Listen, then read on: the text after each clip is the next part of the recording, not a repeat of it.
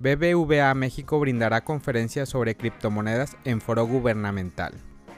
BBVA llevará a dos expertos, Samuel Martínez Fernández y David Pulido Muñoz, quienes hablarán sobre las criptomonedas en el foro anual sobre educación financiera que organiza el gobierno mexicano y autoridades financieras. El banco BBVA México reveló que participará en la Semana Nacional de Educación Financiera que organiza el Gobierno de México a través de la Comisión Nacional para la Protección y Defensa de los Usuarios de Servicios Financieros, con una conferencia sobre criptomonedas. BBVA México participará con una conferencia sobre el mundo de las criptomonedas que impartirá Samuel Martínez Fernández, manager de la disciplina blockchain de BBVA España, el foro anual sobre la educación financiera está ocurriendo actualmente hasta el próximo 15 de octubre. El banco también participará con un stand virtual de BBVA México donde ofrecerá contenidos, cursos, talleres en materia de inversiones digitales, finanzas sustentables, criptomonedas, ahorro y emprendimiento. Aunque el contenido tendrá un enfoque en jóvenes universitarios, el director de marketing y educación financiera de BBVA México, Mauricio Payares, explica su participación de la siguiente manera. Es una iniciativa muy meritoria que impulsa al gobierno a la cual nos sumamos con nuestra experiencia para poder ofrecer a todos los interesados información, conocimiento y herramientas que los ayuden a mejorar sus finanzas personales con el objetivo de que cada uno de ellos sea más próspero. El Banco Central de Uruguay lanza advertencias sobre el uso de criptomonedas. Al igual que México o Costa Rica, el Banco Central de Uruguay también se manifestó sobre las criptomonedas señalando que son inversiones riesgosas, poco seguras, sin respaldo institucional y que se presentan a lavado de dinero. El Banco Central de Uruguay emitió el comunicado sobre activos virtuales donde emite una serie de recomendaciones y externó que no existen transparencia sobre sus riesgos, ni una regulación que permita mitigar sus efectos, entre otros puntos. El Banco Central recordó que los activos virtuales no cuentan con el respaldo de autoridades financieras y no son de curso legal, por lo que su emisión es ajena a las instituciones bancarias, quienes sí cumplan los requisitos de ley para proteger los activos y los instrumentos financieros que otorgan a la población. Sostuvo que son volátiles y no aseguran a los usuarios el monto que ingresaron, ya que podrían perder sus recursos o bien podrían existir un problema de conversión o reconversión a monedas legales, ya que aunado a los altibajos habría que sumar los de las monedas oficiales.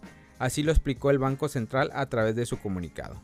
El Banco Central recomienda a los usuarios del sistema financiero y al público en general realizar una evaluación exhaustiva de los riesgos que asume el operador con estos instrumentos y a tomar los recaudos necesarios para mitigarlos teniendo en consideración que altos retornos generalmente van asociados a altos riesgos.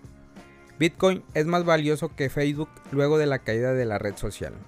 El gigante de las redes sociales, Facebook, ha visto cómo Bitcoin lo supera en capitalización de mercado Luego de sufrir una caída abrupta de casi el 5% en el precio de sus acciones, esto fue a causa de un apagón mundial de sus servidores que dejó sin acceso a miles de millones de usuarios.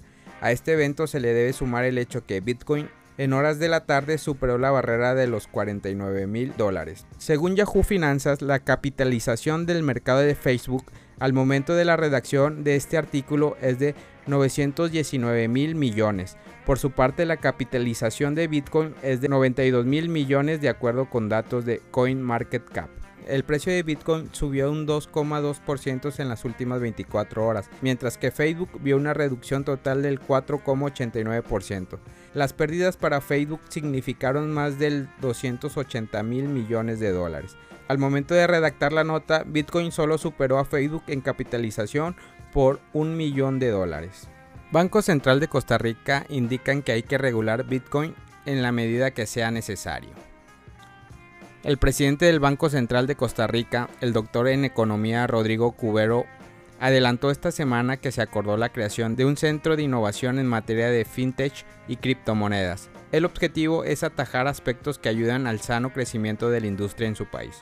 Estamos trabajando en una Innovation Hub que va a ser una especie de centro de información y conversión informal entre operadores de la industria, gente que está promoviendo nuevas ideas sobre fintech, sobre cuáles podrían los aspectos regulatorios y también puede ser un foro donde las autoridades podamos ir vislumbrando opciones de regulación inteligente, afirmó Cubero. Durante su participación en el foro Criptomonedas y Blockchain a una mirada a la política pública, regulación y oportunidades del país, organizado por la Cámara Costarricense de Tecnología de Información y Comunicación, la máxima autoridad financiera del país valoró que tal grupo nació en el Banco Central y se extendió a otras organizaciones. Es un grupo que está trabajando muy entusiastamente porque son entusiastas de este tema y que han tenido ya interacciones productivas con la industria, con diferentes operadores de las industrias de fintech y criptomonedas, explicó. Cubero insistió que desde el banco tiene una postura de tolerancia vigilante sobre el tema de las criptomonedas. En su turno al habla indicó, nosotros tenemos una actitud de tolerancia vigilante. Sí creemos importante dejar que se desarrolle la industria fintech y el uso de las criptomonedas, permitir un cierto desarrollo sin que la regulación la vaya a sofocar prematuramente, consideramos importante dejar que vaya surgiendo la industria, que vaya evolucionando e ir aprendiendo con ella.